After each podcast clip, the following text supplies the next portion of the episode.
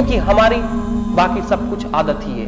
हम आदतों से जाके पैर भी छू लेते हैं, मालाएँ भी पहना देते हैं, आरतियाँ भी कर देते हैं, श्रृंगार भी कर लेते हैं, सब कुछ हम कर लेते हैं क्योंकि हमारे पूर्वज वैसा करते रहे। हमारे पिताजी वैसा करते रहे। और चूँकि हम आदतों में जीते हैं, इसलिए आदतों तो से निकलकर कभी कोई सवाल भी नहीं कर पाते। दोनों बातें असल में जुड़ी हुई हैं। जब तक आदतों में जीते हैं, तब तक जो हमारे पहले के लोग घर के आजू बाजू के लोग करते रहे हम भी करते रहते हैं।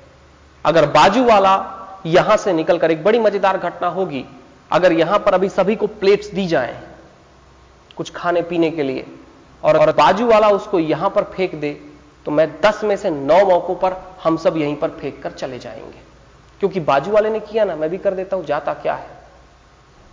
अगर वही एक व्यक्ति उस प्लेट को बाहर फेंक कर आए एक आदमी और पीछे जाए तो बाकी सारे लोग बिना कुछ साफ़ सफ़ाई को छोड़कर वहाँ पर चले जाएँगे। मज़ेदार एक और घटना होती है कि आजकल भारत के शहरों में ये विदेशों से बात आई है कि चार छह लोग ग्रुप में खड़े होकर कहीं कुछ करने लगते हैं तो पूरे सारे के सारे लोग खड़े होकर देखने लगते हैं कि ऊपर चल क्या रहा है। उनको पता नहीं हो क्या रहा है।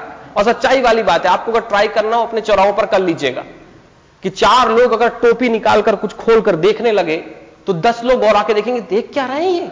चल क्या रहा है? हम आदतों में जीते हैं, क्योंकि भीड़ की मानसिकता आदत की है। धर्म का पथ, आध्यात्म का पथ, एकत्व का पथ है। अकेले चलने का पथ है।